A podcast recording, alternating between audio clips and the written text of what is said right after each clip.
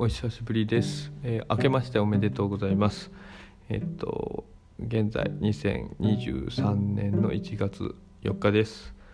えっと久しぶりの配信になります。えー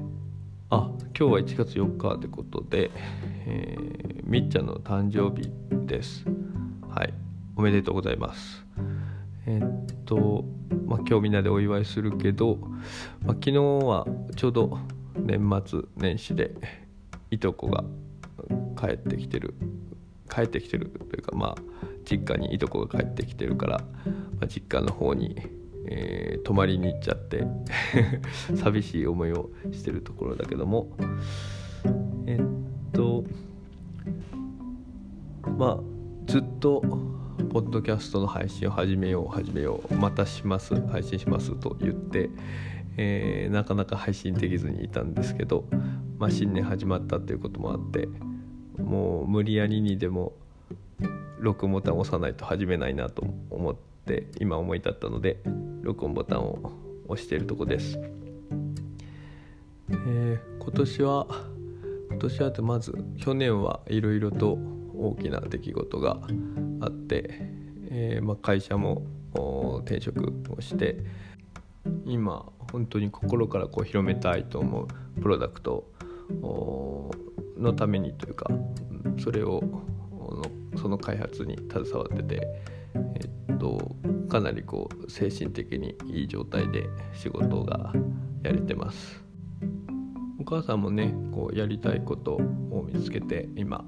ナレーションの勉強で学校行ってたりだとか、まあ、いつも発声だったりそういったところのトレーニングを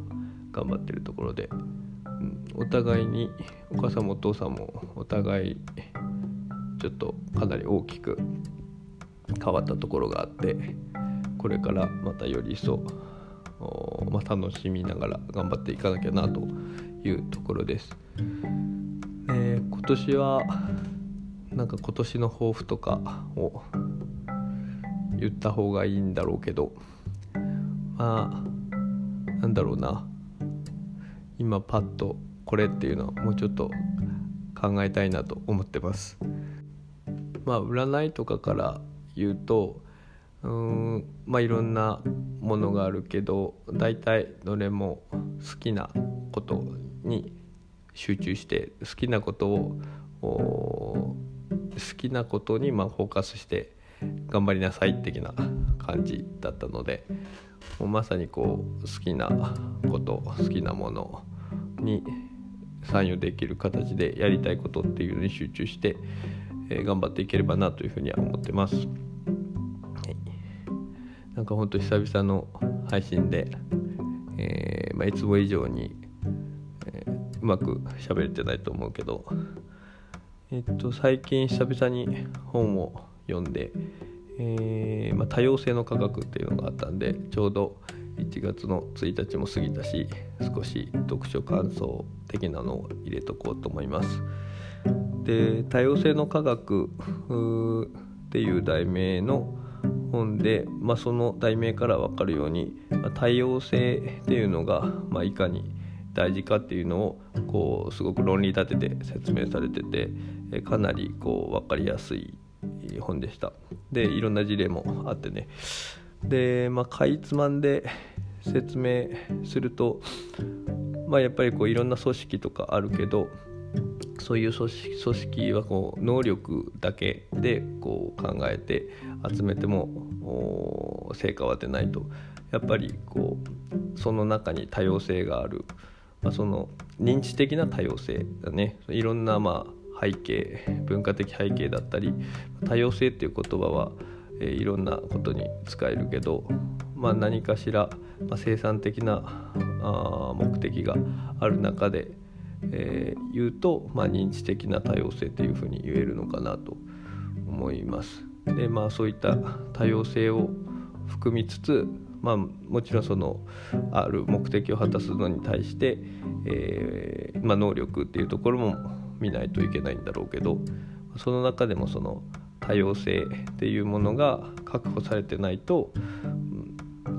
なかなかうまく回らないよねっていう話でした。まあ今のじゃなんかピンとこないかもしれないけどえっと例えばそのそれぞれのその知識の範囲自身がこう例えば偏ってる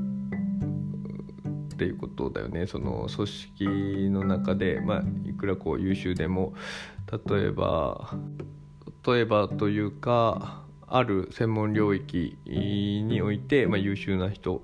をこう何人集めても結局その知識だったりこう経験の範囲っていうのは、まあ、似通ってて、え、結局そのなんだろうなこの知識範囲を今こう長方形を頭の中に思い浮かべてもらって、えー、そのなその長方形が、まあ、いろんな知識のを表すフィールドだと考えてもらってその中にこう円が何個かあると。その円がそれぞれ組織の一人一人の人だとして、えー、それぞれの人がカバーしてる知識範囲がそのそれぞれの円だとすると、まあ、その円が複数個あるけども、まあ、それの重なり合うオーバーラップしてる部分が多いってことだよね。だから結局その組織として、えー、こう多様性がなくて例えばアイディア出しとかで似たようなアイディアしか出てこないとか、まあ、一方でその多様性があるっていう状態はこの円が重なり合わずにうまくその全体的に知識だったり経験だったりそういう範囲がカバーできてる。そうするとやっぱこう全体としてそのアイディアの出方っていうのも違うし、まあ、そのアイデアきっかけでまたいろんなアイデアの膨らみ方が違うというふうな、まあ、感じですね。はい、でまあなんかこの中でまあ面白かったというかすごく印象に残ったエピソードとしては、まあ、こういう多様性があるっていうのが、まあ、あったとしてもその組織にまあヒエラルキーヒエラルキーっていうのはこのなんだろうなうん上下関係みたいな、えー、そういうものが会社で言ったらまあ部長課長とか係長とか、えー、普通の社員とかそういう時に使う言葉なんだけど、まあ、そういうのがあると本人も無意識のうちにその合わせてしまう上司に合わせてしまうっていうのでこう多様性が失われるっていうのでですごくびっくりしたエピソードとしてはなんかある飛行機でその飛行機に何かしら異常があったと。でその機長さんが、え異常とは気づいてはいるんだけど、まあ、なんか自分の中で納得いかないっていうところでしばらくこう何、えー、て言うかなこう空空中空の上をこうぐるぐる回っていろいろ考察しながらどうすべきかっていうのをこう考えてたらしいんだけど、えー、その間に実はその燃料が全然なくなっていっちゃっててでその機長以外の人で、まあ、それに気づいてはいたんだけれども、まあ、きっと機長は、まあ、そんなことは当然気づいてるだろう。その自分たちがこう分かりもしない範囲でもっと何か考えた上での今の行動なんだみたいな考えからこう全然進言をせず結局こう墜落してしまったっていうような。まあ、墜落というか、まあ、胴体着陸して、まあ、死者が出たみたいな事故の事例があったんだけど、まあ、そんな自分の命とかお客さんの命とかがこう関わってる中でもそういうふうにこうヒエラルキーがあるがゆえにそのきっとそのプラスプラスの思い込みそうであってほしいみたいな感じのバイアスもかかっちゃって、えー、とんでもないことになっちゃうみたいな話はちょっと印象深かったです。はい、あとはそうだな。あその人間がそもそもなんでこう多様性、っていうのがこういろんな人たちがいてその人たちとの関わりの中でこうイノベーションだったりが起きるっていう話なんだけどその人間の脳がこう大きいじゃん大きいじゃんというかその生物の中で比較的こう大きい方だと思うんだけどその大きさがあるがゆえにこう生物の中で今、まあ、支配的な立場にある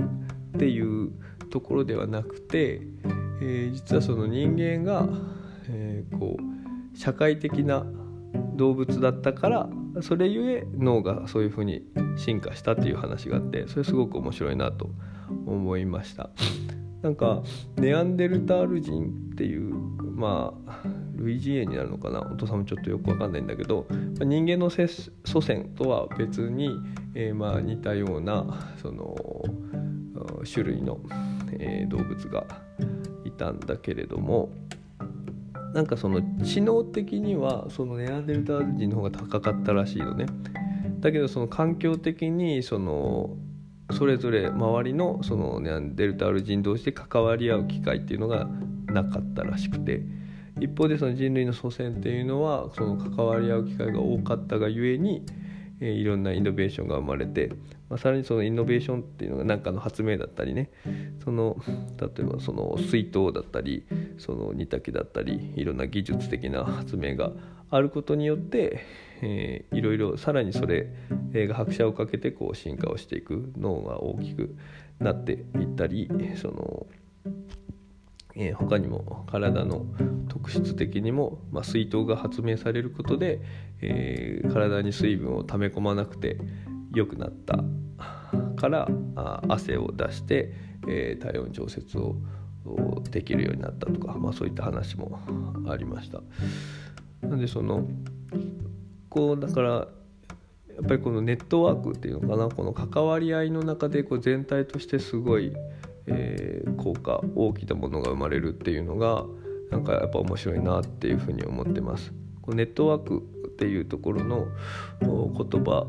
はもうそもそもそのシステムとかネットワークっていう概念自身がお父さん結構好きなんだけどそういったところでそのパワフルさっていうのを改めて感じさせられましたその中でちょっとまあ長くなっちゃうけどあのあったのがえっとね、えー、まあ、さっきのそのネアンデルタール人とかの話にもちょっと類似するけど天才族っていう、まあ、種と、まあ、ネットワーク族っていう種がいるとします。でその天才族はネットワーク族っていう種の個体よりも、えー、100倍頭がいい。でこれがこう、えー、例えば1,000回生きる間にあじゃないな10回の人生を送る間に1回、えーと、イノベーションを起こせるでここでまあここで、まあ、弓矢とするとその弓矢を発明できるとします。えー、そうした時にネットワーク族はなんで1000回のうちに1回、えー、発明できると。えーまあ、つまり10分の1と、まあ、1000分の1で100倍頭の良さが違うという、まあ、前提において。でただし、えー、天才族は、えー、1人しか友人がいない状態。でネットワーク族は逆に10人友人がいる。でその友人との交流はあってでその友人から、えー、50%のレベルでこう学習できる。とする。っていうこう前提を置いた時にそれぞれ何パーセントが弓矢を発明できるかっていうシミュレーションの話があったんだけど、えー、まあ大体察しはつくんだと思うんだけど、えー、まあ、個体としては100倍の頭の良さの違いがあっても、まあ、天才族は、そのうちえー、18%だったかなぐらいしか、えー、発明できないのに対して、えー、そのネットワーク族は99.9%が、えー、発明できるっていう説あのシミュレーション結果になると。ねまあ、これだけでその100倍個体の頭の良さは100倍違うんだけどこの他から社会的に学習他の人から学習できるそして他とのつながりがこうあって相乗効果が生まれることで全体としてそれぞれ寄与し合ってほとんど全ての人が弓矢を発明できるに至るっていうので、まあ、これは本当すごいなんか、えー、びっくりするというか、うん、インパクトのあるシミュレーション結果だなと思いました。まあちょっとダラダラなっちゃってるけどなんかその印象に残ってただその辺ですかね。でまあそのやっぱり多様性っていう観点は本当に重視をしながら今後やっていきたいな、まあ、これまでも、えー、それを考えつつやってたので、えー、まあそのみっちゃんとかこうちゃんにもだからこうできるだけいろんな経験、をさせてあげたいなというふうに思ってます。どれだけこう多様性を広げられるか、まあ、個人としてもだしそのいろんな人とこう話したりとかそういう機会がどんどんあるといいなと思います。でそのまあ多様性という意味ではねそしてこの多様性の科学っていう本の中の考え方みたいなのがまあ一応こう一つのフレームワーク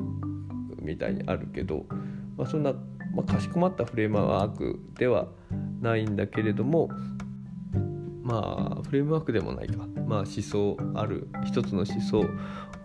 だとして、まあ、その思想のみにこうとらわれてしまってもまたこれも多様性があるとは言えないかなというふうにも思うんでまあだからやっぱりなん、まあ、これ以外でもこの中でもこうこの中というかこの本の内容でもだしそその他の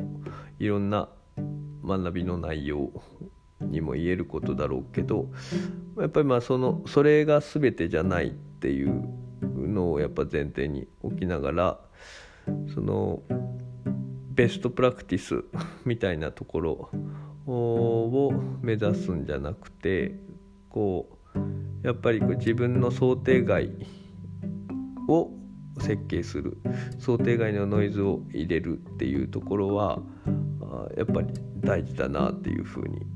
やっぱり自分が考えてない範疇っていうのを取り込むっていうのがその多様性の